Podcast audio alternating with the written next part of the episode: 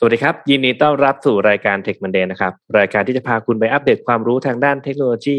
กับแขกรับเชิญผู้ทรงคุณวุฒิที่จะมาย่อยเรื่องเทคโนโลยีให้เป็นเรื่องง่าย กับผมรุ่งนิจเจริญสุภกุล และคุณบิวปราถนาสัพปะดิษฐ์นี้มาพูดคุยกันเรื่องของ Cyber Attack ค่ะ หรือการโจมตีผ่านภัยคุกคามทางไซเบอร์ ซึ่งจริงไม่ได้ทำความเสียหายแค่โลกทางธุรกิจเท่านั้นนะคะ เดี๋ยวนี้พัฒนาเป็นอาวุธจริง ๆ ในสงครามแล้ว ความขัดแย้งระหว่างรัสเซียและยูเครนเนี่ยมีการโจมตีทางไซเบอร์เข้ามาเกี่ยวข้องอย่างไร วันนี้คุณพันแสงบุญญาการหรือคุณพีนะคะ นักวิจัยอิสระด้านความปลอดภัยทางไซเบอร์ค่ะ จะมาเล่าเรื่องราวนี้ให้ชาว Tech Monday ของเราได้ฟังกัน ภัยทางไซเบอร์กลายเป็นอาวุธในสงครามจริงๆได้อย่างไร ติดตามได้ในตอนนี้ค่ะ Tech Monday Podcast brought to you by ใหม่เซเลนีโลชั่นและเจลอาบน้ำกลิ่นน้ำหอม ให้ผิวหอมพร้อมบำรุงติดทนทั้งวัน หอมไว้มั่นใจกว่า ได้เวลาพัฒนาทักษะใหม่ให้ประเทศไทย Mission to the Moon Reskill Thailand ต่อยอดความเชี่ยวชาญด้านสื่อออนไลน์ที่เข้าใจคนทำงาน สู่การเป็นผู้นำในการพัฒนาทักษะใหม่ กับ Mission Academy คอร์สพิเศษ โดยรวิทย์หานอุตสาหะอ้ำสุภกร และทีมงาน Mission to the Moon Media เตรียมรับชมการถ่ายทอดสด เปิดตัวโปรเจกต์ใหม่ ฟรี วันเสาร์ที่ 26 กุมภาพันธ์ 2022 เวลาหนึ่งทุ่มเป็นต้นไป ผ่านช่องทาง Facebook และ YouTube ติดตามรายละเอียดเพิ่มเติมได้ที่ mission to the moon co สวัสดีค่ะคุณพีนี่ต้อนรับสู่รายการ Tech Monday ค่ะ ครับเดี๋ยวสวัสดีดีทุกท่านครับ ค่ะ จริง ๆ แล้วเนี่ยบิวเป็นแฟนคลับคุณพีผ่านทางของเราค่ะ แล้วก็แอบฟังคุณพีพูดเรื่องทางเอ่อภัยคุกคามทางไซเบอร์มาตลอดเลยแต่ยังไงเดี๋ยวให้รบกวนคุณพีค่ะแนะนำตัวเองให้ทางผู้ฟังได้รู้จักหน่อยค่ะได้เลยครับ ผมพี่พันแสงมิยการนะครับ ปัจจุบันเอ่อเป็นที่ปรึกษาด้านความปลอดภัยครับ แล้วก็ทำงานด้านการรับมือแล้วก็ตอบสนองภัยคุกคามเป็นหลัก อืมโอเค เดี๋ยว เริ่มแรกวันนี้เราจะคุยกันเรื่องความขัดแย้งระหว่างสงครามรัสเซียกับยูเครนดูเชื่อว่าใครที่ตามข่าวต่างประเทศอยู่ อาจจะรู้ว่าไอ้ความขัดแย้งเนี่ยคุกรุ่นในปัจจุบันมากๆค่ะ แต่ว่าเนื่องจากว่าอยากให้ผู้ฟังอินกับเรื่องประวัติในสงครามนิดนึงบิวขออนุญาตคุณพีนะคะรบกวนให้ทางพี่แม็กของเราค่ะ ได้ทำสรุปเรื่องของสงครามให้ทางผู้ฟังได้เริ่มต้นแบบอินกับเราก่อนค่ะเรื่องที่ไม่ใช่เทคผมก็ขออนุญาตเล่าเรื่องแล้วกันนะครับ เรื่องของความขัดแย้งระหว่างยูเครนกับรัสเซียเนี่ยมันเริ่มตึงเครียดมากๆในในช่วงช่วงนี้นะครับเอ่อแต่ว่าเหตุการณ์มันเป็นยังไงผมเล่าให้ฟังครับ ก็คือ เริ่มต้นมาจากที่ว่าต้องดูเอ่อ geo geography ก่อนนะครับยูเครนเป็นประเทศที่ขั้นกลางระหว่างรัสเซียกับยุโรปอืมทีนี้เอ่อด้วยความที่ตัวตัวยูเครนเองเนี่ยเป็นประเทศที่มีนโยบายทางด้านการต่างประเทศที่ค่อนข้างจะอ่อนแอบางทีก็สนับสนุนรัสเซียบ้างบางทีก็สนับสนับสนุนยุโรปบ้าง เรื่องมันมีอยู่ว่าเมื่อปี 2013 เนี่ยเอ่อในยูเครนเนี่ยมีการประท้วงต่อต้านประธานาธิบดีวิกเตอร์ยากูโนวิชนะครับที่ปฏิเสธแผนการเข้าร่วมกลุ่มทางเศรษฐกิจกับสหภาพยุโรป ทีนี้ความจัดขัดแย้งมันก็เลยชัดเจนมากขึ้น เพราะว่าพอประธานาธิบดีขัดปฏิเสธแผนการเข้าร่วมทางกับกับทางยุโรปเนี่ยรัสเซียก็เลยหนุนหลังประธานาธิบดีไว้นะครับ ในขณะที่ผู้ประท้วงในประเทศแน่นอนครับก็ได้รับความสนับสนุนจากยุโรป เพราะว่าทางยุโรปต้องการให้เข้าร่วมแผนการนี้นะครับ แล้วจังหวะนี้แหละสหรัฐก็เริ่มเข้ามาเริ่มหนุนหลังยุโรปก็ตอนนี้แหละ ผ่านไปแค่ไม่กี่เดือนเท่านั้นเอง ประธานาธิบดียากูโนวิชเนี่ยก็ต้องหลบหนีออกจากนอกประเทศมา ปล่อยให้กองกำลังความมั่นคงของยูเครนเนี่ยปราบปรามผู้ประท้วงอย่างรุนแรงเลยทำให้สถานการณ์แย่ลงแย่ลงเรื่อยๆนะครับแล้วก็ในช่วงเวลาก็ไล่เลี่ยกันเอ่อรัสเซียก็ได้ทำการยึดครองประเทศไครเมียที่อยู่ทางตอนใต้ของยูเครนเรียกได้ว่าโอบล้อมประเทศยูเครนไปเลยนั้นตอนนั้นมันเป็นปี 2013 นะครับ แล้วก็ในปี 2015 เนี่ย เขาก็พยายามที่จะทำมีภาพของสันติภาพมากขึ้น ก็มีการลงนามสนธิสัญญาสันติภาพระหว่างยูเครนกับรัสเซีย แต่มันก็ได้แค่ลงนามมันก็มีการละเมิดอยู่บ่อยครั้งอยู่พอสมควรนะครับ ทีนี้ปัจจุบันเนี่ยมันก็มาเป็นเรื่องอีกครั้งหนึ่ง เพราะว่ารัสเซียได้นำกองกำลังทหารมาอยู่ตามชายแดนยูเครน เพื่อกดดันไม่ให้ยูเครนเนี่ยเข้าร่วมสมาชิกภาพกับนาโตนะครับ ซึ่งตอนเนี้ยมันก็เลยทำให้ บรรยากาศมันครุกรุ่นมากๆ และทางสหสหรัฐเนี่ยเองก็คาดการณ์ว่ารัสเซียอาจจะเริ่มเอาจริง ปฏิบัติการทางทหารกับยูเครนในในปีนี้หรือเร็วเร็วๆนี้นะครับโอเคค่ะ เรื่องราวก็คร่าวๆก็ประมาณนี้นะคะ แต่ว่าวันนี้ที่จะมาคุยกันเนื่องจากว่าเป็นสงครามจริงๆอะเนาะเอ่อเรื่องสงครามเนี้ยจริง ๆ มันพอมันมีความขัดแย้งมันเริ่มมีเรื่องของการโจมตีทางไซเบอร์เข้ามาเกี่ยวค่ะอาจจะรบกวนคุณทีเล่าให้ฟังหน่อยว่า จากสงครามเมื่อกี้ภัยทางไซเบอร์มันมาเกี่ยวตอนไหนนะ ครับ ก็จริงๆแล้วเวลาเรามองความขัดแย้งอะฮะที่มาของความขัดแย้งบางครั้งมันไม่ได้เกิดออกมาในลักษณะของการเป็นเหตุการณ์ใหญ่เหตุการณ์เดียวอะนะมันเกิดจากการสะสมมาเรื่อยๆ ระหว่างปัจจัยเรื่องของมุมมองความคิด รวมไปถึงเหตุการณ์ทางการเมืองเล็ก ๆ บางครั้ง มันก็เอามาสะสมแล้วก็ เป็นสิ่งที่ณจุดหนึ่งมันถูกจุดชนวนขึ้นมาเป็นสงคราม อย่างในกรณีของความขัดแย้งระหว่างยูเครนกับรัสเซียเนี่ยส่วนหนึ่งเลยก็คือ ผมผมเห็นปัจจัยในเรื่องของความของมุมมองที่ที่ทางรัสเซียมีต่อยูเครนนะครับ เพราะว่าณตอนที่โลกยังรู้จักรัสเซียในมุมมองของสหภาพโซเวียตรวมถึงประเทศอื่น ๆ ไปอยู่เนี่ยเอ่อยูเครนเป็นหนึ่งในในรัฐซึ่งซึ่งอยู่ในเขตอิทธิพลของรัสเซีย นะครับ แล้วพอมันอยู่ในเขตอิทธิพลเขาก็มองว่าเขาสามารถมีอิทธิพลได้ มีชาวรัสเซียเข้าไปอยู่นะครับ มีการได้รับอิทธิพลนั่นแหละ ทางด้านการเมืองทางด้านการต่างประเทศต่างๆนะครับ ทีนี้พอสหภาพโซเวียตล่มสลายลงปุ๊บ สิ่งที่เกิดขึ้นก็คือนอกจากการเกิดขึ้นของนาโตซึ่งเป็นตัวคานอำนาจของสหภาพโซเวียตแล้วนะครับ ฝั่งยูเครนยังมีปัจจัยหลายอย่าง อย่างเช่น จุดยุทธศาสตร์ อย่างไคลเมีย ซึ่งเป็นซึ่งเป็นจุดยุทธศาสตร์สำคัญของกองทัพเรือรัสเซีย ที่จะไปทางทะเลดำอันนั้นก็เป็นเรื่องหนึ่งนะครับอีกปัจจัยหนึ่งก็มีในเรื่องของการที่ยูเครนมีท่าทีที่จะไปทางนาโตมากยิ่งขึ้นมากกว่าจะมาทางรัสเซียนะครับรัสเซียก็ก็ไม่ยอม มีปฏิบัติการมีกระบวนการบางอย่างเกิดขึ้นอยู่เสมอ เพื่อทำให้อย่างน้อยเรื่องนี้ช้าลง หรือยังดีที่สุดก็ทำให้ไม่เกิดขึ้น ซึ่งเวลาเราคุยกันเรื่องความมั่นคง หรือเราคุยกันเรื่องสงครามนะครับ ในสมัยก่อน เราจะมี option มันจะมี option อยู่ในการในการจัดการกับความขัดแย้งนะครับ ใน option แรกสุดเลย มันคือการทำสงครามนะครับ มันคือ option ซึ่ง หลาย ๆ คนไม่อยากไปถึงจุดนั้นถูกต้องไหมฮะ เราไม่อยากสร้างความเสียหาย option ที่สองเป็น option ที่ soft กว่า คือ option ทางการทูตนะฮะแทนที่จะมีสงครามเราเลือกที่จะส่งทูตไปดีกว่า หลีกเลี่ยง ใช้เวทีประชุมและคุยกันนะครับ option ที่สามจริงๆ option ที่สามไม่ใช่ option ซึ่งเป็นทางการเท่าไหร่นักนะฮะมันเป็น option ซึ่งเอ่อ CIA นะครับ หน่วยข่าวกลองกลางสหรัฐเขาบัญญัติขึ้นมาว่าอันนี้น่าจะเป็นเป็น option ที่สามได้ คือการใช้กองกำลังพิเศษเข้าไปเพื่อแก้ไขสถานการณ์ มันคือความรุนแรงรูปแบบหนึ่งแต่มันเป็นความรุนแรงซึ่งผู้ก่อการหรือผู้กระทำสามารถปฏิเสธความรับผิดชอบได้ นะฮะเวลาเราทำสงครามเราเราเอากองกำลังเข้าไปถูกต้องไหมฮะ มันมี flag มันมีธงติดว่าเฮ้ยคุณประเทศอะไรหน่วยไหน แต่ถ้าเกิดเราเป็นกองกำลังเป็นกองกำลังลับ เป็นปฏิบัติการลับบางอย่าง อย่างเงี้ยมันปฏิเสธได้เขาเรียกว่า option ที่สามในมุมของไซเบอร์แม้ในขณะนี้จะยังไม่มีการกำหนดว่ามันจะเป็น option ใหม่ แต่ผมเริ่มรู้สึกว่ามันจะเป็น option ใหม่ เพราะว่าการโจมตีทางไซเบอร์มีคุณสมบัติที่น่าสนน่ามันน่าสนใจอยู่อย่างหนึ่ง ก็คือเวลาเราทำการโจมตีทางไซเบอร์ มันเป็นปฏิบัติการซึ่งผู้กระทำผู้ก่อการสามารถที่จะปฏิเสธได้ เขาสามารถแถลงได้แล้วเซียแถลงอยู่บ่อยครั้งครับ ว่าเออเขาไม่ได้ทำแต่เวลามันเกิดขึ้น มันมีแมสเซจบางอย่าง มันมีมันมีทรายมันมีสัญญาณบางอย่าง ซึ่งบอกว่าเฮ้ยคนทำคือใคร แล้ว message นั้นที่จะสื่อสารน่ะคืออะไร แม้ผู้ที่ทำหรือผู้ที่เราเชื่อว่าจะทำเขาไม่ได้ออกมายอมรับก็ตาม แต่ message นั้นมันถูกส่งไปแล้ว อันนั้นมันเป็นคุณสมบัติที่น่าสนใจของสงครามไซเบอร์ แล้วผมก็เชื่อว่าน่าจะเป็น option ซึ่งถูกเลือกเอามาในการมีส่วนร่วมกับความขัดแย้งในขณะนี้ครับ อือฮึแล้วก็จากที่บิวได้ไปอ่านข่าวมาเนี่ย มันจะมีเรื่องของการโจมตีที่เว็บไซต์ของรัฐบาลยูเครนโดนโจมตีหลายที่เลยเล่าเรื่องตรงนี้ให้ฟังนิดนึงได้ไหมคะ ได้เลยฮะ เวลาเรามองภาพรัสเซียนะฮะเวลาเรามองภาพเอาคำว่ารัสเซียกับเอาคำว่าสงครามไซเบอร์ ปฏิบัติการทางไซเบอร์มาผสมกันปุ๊บ เราจะเห็นทิศทางของรัสเซียได้สามอย่างสามอย่างนะฮะ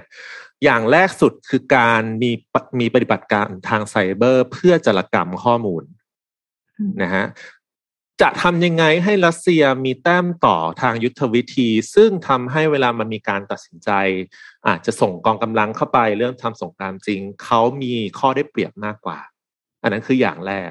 ซึ่งรัสเซียอาจจะทำอยู่ในขณะนี้แต่เราไม่รู้ อย่างที่สองคือการสร้างปฏิบัติการซึ่งเราอาจจะรู้จักกันในชื่อ I.O. Information Operation ใช่ไหมฮะ Influence Operation นะครับมันใช้การหลอกลวงการสร้างข่าวนะในการที่ทำให้เกิดความแตกแยกในบางครั้ง เกิดข้อผิดพลาด เกิดความล่าช้าต่างๆ เกิดขึ้น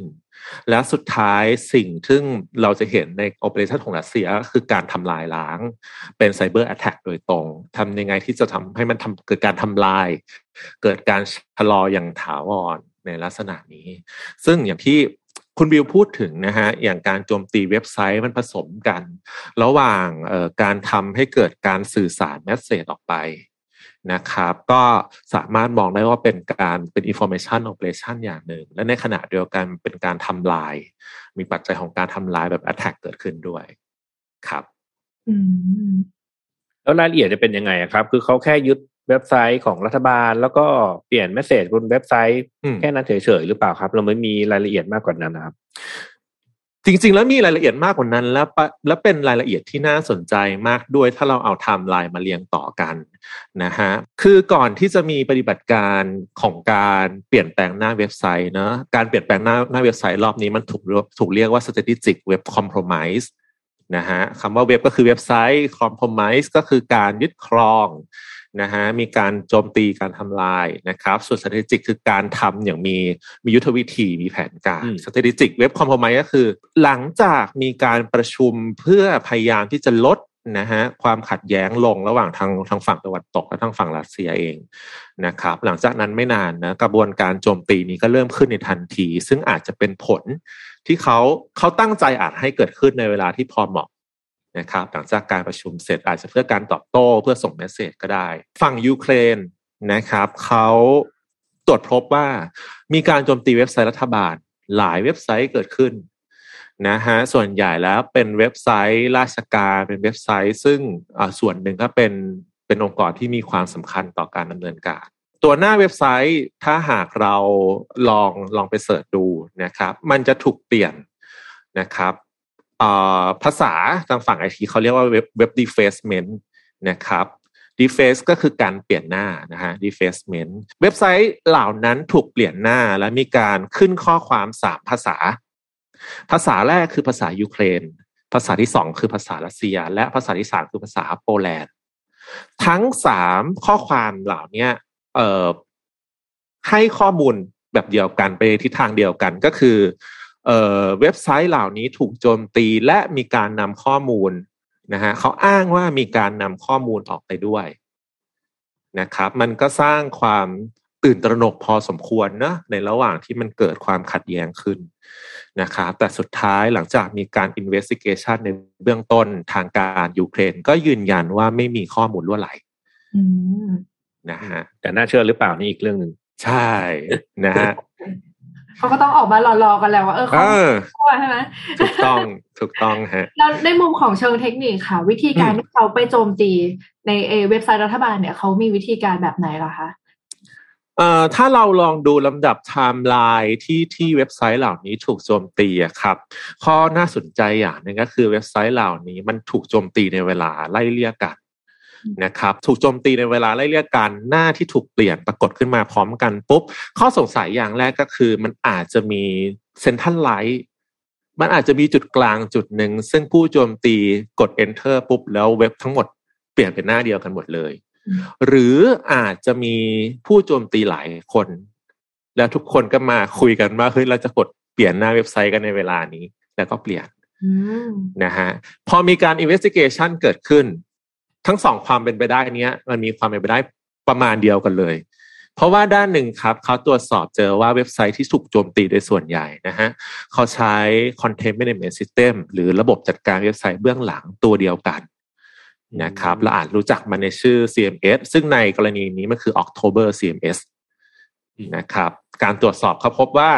เอ่อไอ้เจ้า CMS ตัวเนี้ยเหมือนกับ WordPress ที่เราใช้เหมือนกับ Drupal นะครับมันมีช่องโหว่อยู่ นะครับ ก็เป็นช่องทางให้ผู้โจมตีสามารถเข้าไปยึดและเปลี่ยนหน้าได้ อีกอ่าแนวทางหนึ่งอีกอีกสิ่งหนึ่งที่เขาเจอก็คือ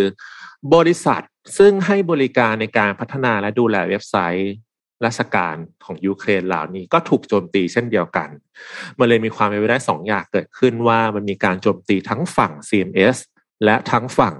ผู้พัฒนาและดูแลเว็บไซต์ด้วย อาจจะคล้ายๆ สถานการณ์ของบ้านเราเนาะที่เราไปลอง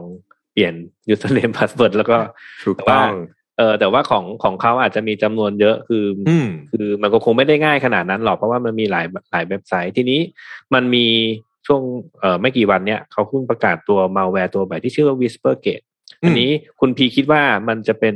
มันเป็นมาแวร์ประเภทไหนแล้ว แล้วมันเกี่ยวข้องกับเรื่องนี้ไหมครับ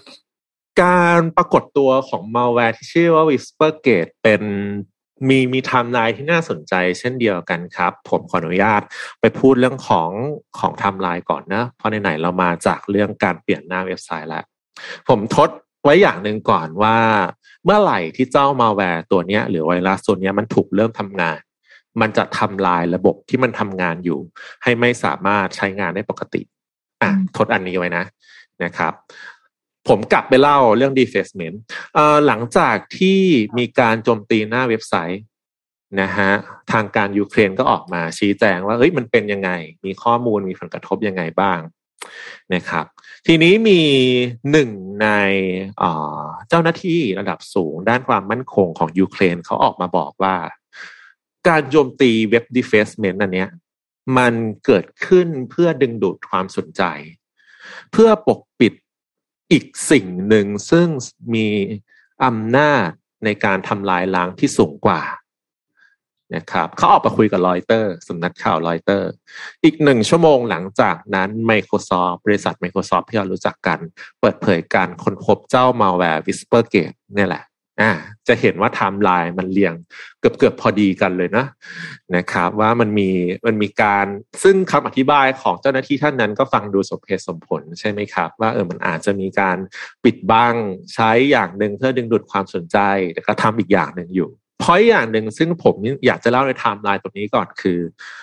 Microsoft ครับ เขาสามารถที่จะได้ตัวอย่างของเจ้าไวรัส หรือมาแวร์ตัวเนี้ยมาได้ ทั้งทั้งที่อย่างที่ผมเกริ่นไปก่อนหน้าว่า มาแวร์ตัวนี้ความสามารถของมันคือมันทำลายระบบและทำลายไฟล์อืมอะการที่บริษัท Microsoft ได้ไฟล์ตัวอย่างมา หมายความว่าถ้ามุมในมุมของการแพร่กระจายของเชื้อโรคน่าจะมีผู้ป่วยซึ่งติดโรคแต่ยังไม่ตายอยู่อืมใช่ไหมฮะ หรือว่าอาจจะติดโรคแต่ยังไม่อยู่ในเลเวลหรือความรุนแรงที่สูง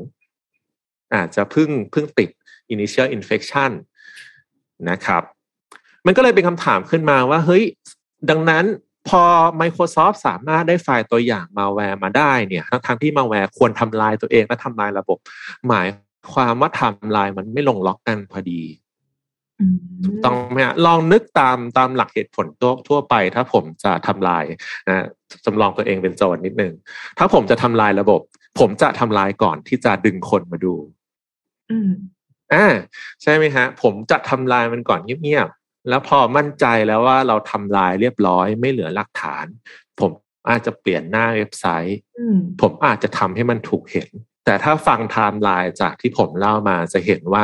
สิ่งซึ่งมันเกิดขึ้นก่อนคือการเปลี่ยนหน้าเว็บไซต์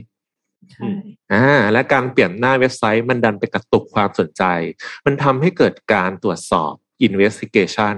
แล้วมันทำให้ไปเจอว่าเฮ้ย บางส่วนของระบบถูกทำลายไปแล้วด้วยมาแวร์ตัวนี้ และบางส่วนของระบบยังเจอนะฮะเจอตัวอย่างของมาแวร์แล้วยังไม่ถูกทำลายอืมอ่า มันก็เป็นข้อสงสัยที่เราจะทดกันไปคุยกันต่อว่า มันเกิดอะไรขึ้นกันแน่ มันมีสองกลุ่มหรือเปล่า หรือว่าเขาคุยกันไม่ดี นะฮะอันนี้เป็นไทม์ไลน์ก่อน หรือมีหรือมีการสมรู้ร่วมคิดกันหรือเปล่าอ่าใช่ ใช่ฮะ เป็นกันบ้าน มันไม่ครัได้บมีหลักฐานมาบอกว่าตัว Whispergate เองก็มาจากทางรัสเซียหรืออะไรหรือเปล่าคะตอนนี้เนี่ยความความน่าสนใจของ Whispergate ก็คือมันเป็นมาแวร์ซึ่งเรายังไม่สามารถนะฮะเอ่อบริษัทด้านไซเบอร์ u r ริตี้ส่วนใหญ่ยังไม่สามารถระบุได้ว่าว่ามันมีลักษณะตรงถูกวิศวกรรม ถูก engineer มาให้ตรงกับ หรือมีความคล้ายกับ มาแวร์ซึ่งประเทศไหนมักจะใช้ เพียงแต่ว่าวิธีในการทำลายระบบนะฮะมันมีลักษณะคล้ายกับมาแวร์ซึ่งรัสเซียเคยใช้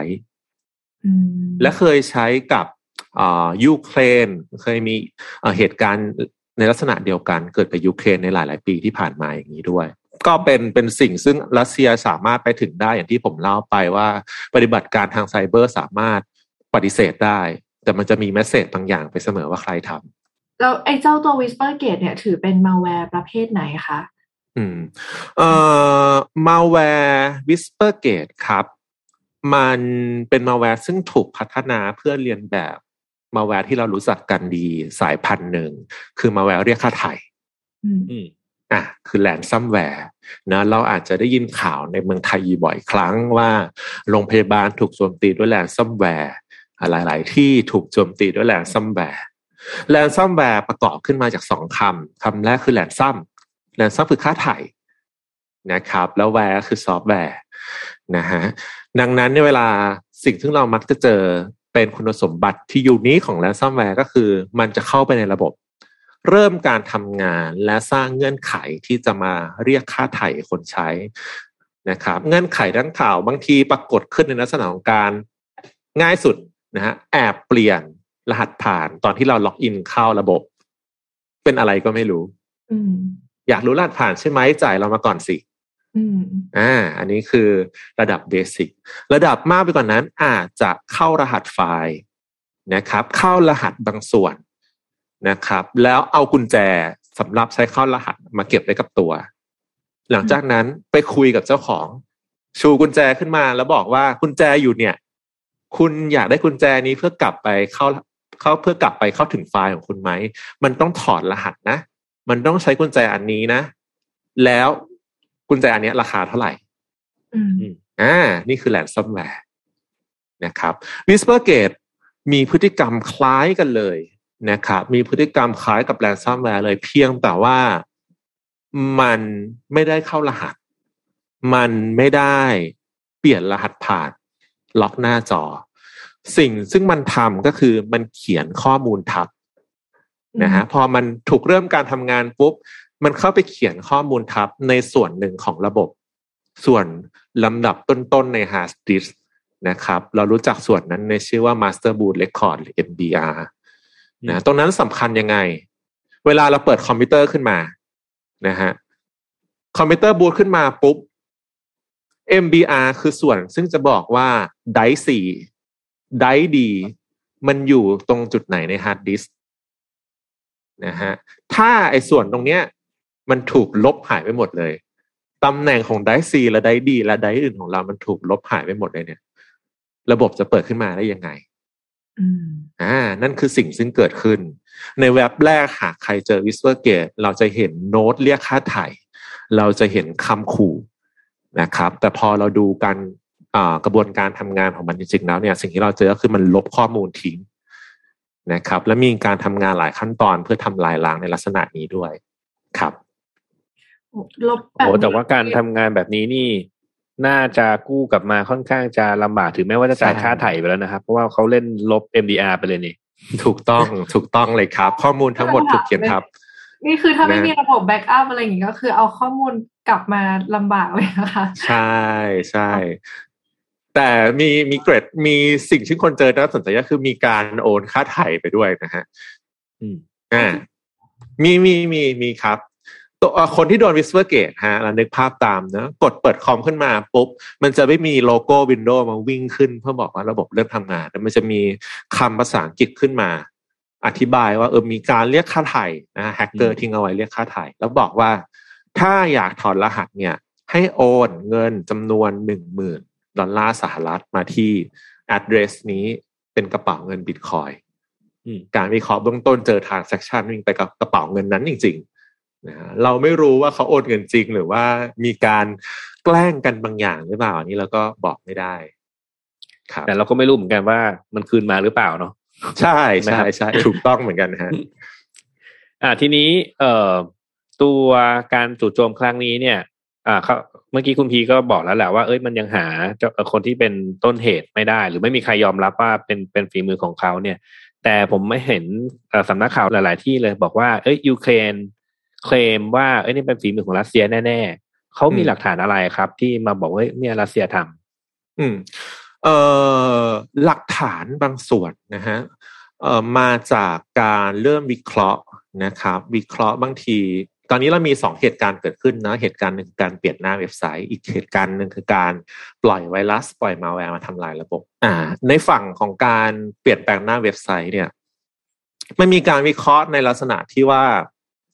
ข้อความครับ ซึ่งมันปรากฏในหน้าเว็บไซต์ที่ถูกเปลี่ยน มันดูเหมือนจะเป็นภาษา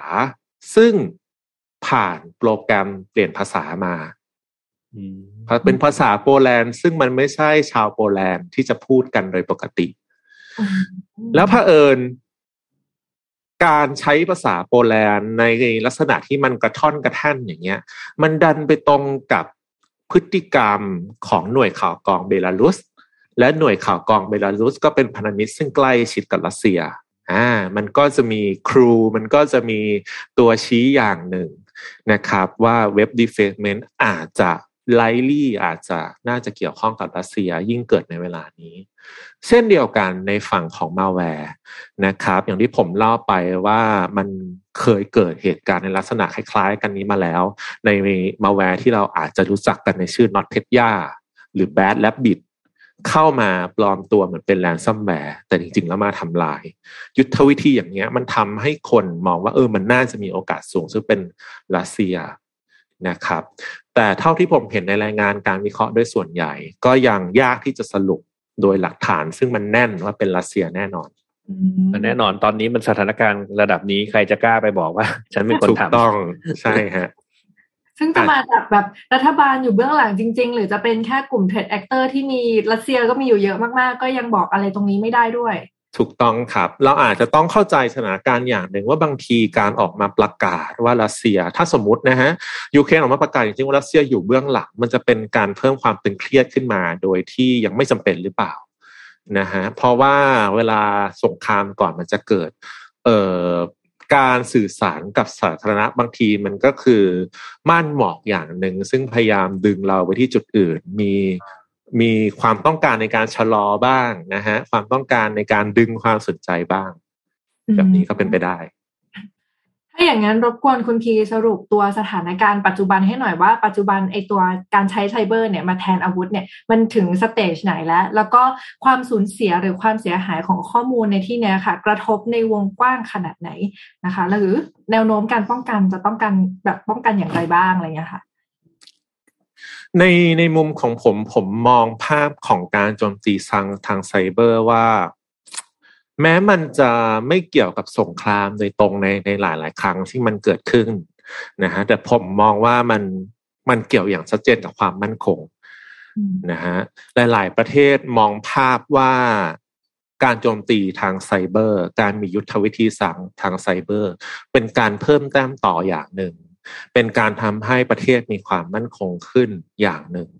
ลองมองย้อนกลับไปก็ได้ในช่วงปี 2000 ประเทศจีนเป็นหนึ่งในประเทศซึ่งตอนนั้นเป็นที่รู้จักกัน ว่าเป็นประเทศซึ่งส่งออกแฮกเกอร์เยอะ อืมใช่ใช่และสิ่งที่เขาได้กลับมาคือการขโมยนะครับ ข้อมูลทรัพย์สินทางปัญญานะครับ ขโมยข่าวกรองต่างๆทำจรกรรม นะลองดูประเทศจีนในวันนี้นะครับ บางทีบางส่วนมันเอิดอาจเกิดมาจากตรงนั้น ได้รับการสนับสนุนจากการกระทำอย่างนั้นก็ได้ อันนั้นก็เป็นความมั่นคง เกาหลีเหนือ เกาหลีเหนือถูกคว่ำบาตรทางเศรษฐกิจนะครับ การที่จะส่งออกนำเข้าอะไรมันเป็นเรื่องที่ยากนะครับ การจะมีทรัพย์สินการที่จะทำนู่นทำนี่มันถูกปิดกั้นสมดนะครับ ดังนั้นความมั่นคงของเขาก็คือเขาจะต้อง อย่างน้อยสุดมีเงินไซเบอร์ก็เป็นทางเลือกของเขาในการส่งแฮกเกอร์ออกมา แล้วอาจจะเห็นข่าวในช่วงนี้ว่า Exchange นะครับคริปโต Exchange ตลาดแลกเปลี่ยนซื้อขายคริปโตเคอร์เรนซีถูกโจมตี แล้วพอ trace กลับไป มันมีความน่าจะเป็นว่าเป็นเกาหลีเหนือดังนั้นในภาพรวมผมมองว่าสุดท้ายแล้ว แม้จะไม่มีสงครามยุทธการทางไซเบอร์ ปฏิบัติการทางไซเบอร์จะถูกเลือกอยู่เสมอนะครับ ในการสร้างความได้เปรียบในการเสริมความมั่นคงไม่ทางใดก็ทางหนึ่ง แล้วบางครั้งฮะพอมันมีเป้าหมายที่ชัดเจนว่าเราจะใช้ไซเบอร์เพื่อทำอะไร เขาอาจจะสนค่าเป้าหมาย และไม่สนว่ามันจะเกิดอ่า impact collateral damage ไปกับจุดไหนบ้าง นะครับมันเลยเป็นจุดที่ย้อนกลับมาหาเราว่าบางทีถึงแม้เราไม่ใช่ target โดยตรงเราอาจจะเป็นคนซึ่งได้รับผลกระทบก็ได้นะครับ ดังนั้นดังนั้นในมุมของมุมของผมซึ่งทำงานในด้านนี้โดยตรงผมก็มองว่า ทุกวันนี้เราคุณบิวคุณบิวน่าจะคุ้นกับการพูดเรื่องเดิมซ้ำๆว่าเราควรจะต้องป้องกันตัวเองยังไงถูกต้องไหมฮะใช่ใช่แล้ว คิดว่าผลลัพธ์เป็นยังไงบ้างฮะ ก็บิวว่าจริงๆ คนเรายังขาดเรื่อง awareness กันค่อนข้างเยอะเนาะเพราะว่า security ก็จะส่วนทางกับความสะดวกสบายค่ะเราจะความสะดวกก่อนค่ะ password เอ่อ wifi ที่บ้านเราอาจจะยังเป็นหนึ่งถึงแปดอยู่ก็ได้อะไรอย่างเงี้ยค่ะ ครับเออมันย้อนกลับมาเรื่องหนึ่งก็คือ ความพยายามในการที่จะทำให้ภาพรวมมันโอเคขึ้นสุดท้ายแล้วเราไม่แทบไม่ได้เปลี่ยนอะไรเลย awareness อย่างที่คุณบิวเล่าไปคือสิ่งที่เราพูดมาแล้วตั้งนานแล้วนะครับ หลาย ๆ อย่าง การบอกทุกคนว่าเฮ้ยคอมพิวเตอร์ซึ่งคุณซื้อมาใช้ในสำนักงาน ระบบซึ่งคุณซื้อมาใช้ในสำนักงาน มันไม่ได้ถูกตั้งค่ามาปลอดภัยตามที่คุณจะต้องใช้นะ ตามความเสี่ยงที่คุณมีนะ ถ้าคุณเป็นบริษัทซึ่งเอ่อต้องแคร์เรื่องลิสต์มาก ๆ ระบบมันไม่ได้ระบบที่คุณซื้อมามันยังไม่ได้ถูกตั้งค่า ให้มันเหมาะสมกับคุณนะ เราพูดเรื่องนี้อยู่บ่อยครั้งนะฮะดังนั้นถ้าจะมีอะไรซึ่งผมจะฝาก ผมไม่อยากฝากอะไรใหม่ แต่ผมอยากฝากให้ทุกท่านที่ฟังอยู่แล้วก็ดูอยู่ในขณะนี้กลับไปดูดีกว่า ว่าที่ผ่านมาเราทำสิ่งที่เรารู้ได้ดีแล้วหรือยังนะครับเหตุการณ์การโจมตีทางไซเบอร์เหล่านี้ไม่ได้สร้างอะไรใหม่ นอกเหนือไปจากข่าวกลอง นอกเหนือไปจากมาแวร์เบื้องหลังของมันยังคงมีที่มาจาก เเรื่องเดิมๆเสมอ และผมเชื่อว่าสิ่งที่เราเคยแนะนำกันมานานแล้ว ทั้งในเรื่อง awareness ทั้งในเรื่องการ hardening นะครับ การมี detection ที่เหมาะสม และการมีความพร้อมในการ response เป็นสิ่งซึ่งจำเป็นครับก็เรียกได้ว่าเออจริงๆเอ่อตัว cyber attack เนี่ยมันเป็นทั้งฝ่ายรุกและฝ่ายรับมันมีเหตุผลของมันเองอยู่นะครับก็เพราะฉะนั้นในฐานะที่เป็นคนทั่วไป เราเราทำได้อย่างมากก็ป้องกันตัวเองละกันนะครับ ป้องกันตัวเองให้ดีมีแพ็กทีที่ดีด้าน security นะครับอะวันนี้น่าจะครบถ้วนและจริงๆมันวันนี้เป็นตอนหนึ่งที่เรียกได้ว่าน่าสนใจมากๆ เพราะจะเห็นว่าเฮ้ยโลกของความเป็นจริงกับ impact ของการใช้งานเอ่อโลกความรู้ทางด้านไซเบอร์ไปในทางที่เรียกจริงๆก็ไม่เรียกว่าว่ามันผิดหรอกนะมันเป็นยุทธวิธีรูปแบบหนึ่งมากกว่านะครับ มันมีมันมีการใช้งานในในอีกโลกหนึ่งที่มันมีผลกระทบ กว้างมากกว่าที่เราทำงานอยู่ปัจจุบันนะครับ ก็วันนี้ขอบคุณคุณพรีมากนะครับ ที่ให้เวลามาให้ความรู้วันในวันนี้นะครับ แล้วก็ขอบคุณทุกท่านที่ติดตามจนกว่าจะพบกันใหม่ สวัสดีครับ สวัสดีครับ สวัสดีค่ะ Take Monday Podcast brought to you by ใหม่เซเลนีโลชั่นและเจลอาบน้ำกลิ่นน้ำหอม ให้ผิวหอมพร้อมบำรุงติดทนทั้งวัน หอมไว้ มั่นใจกว่า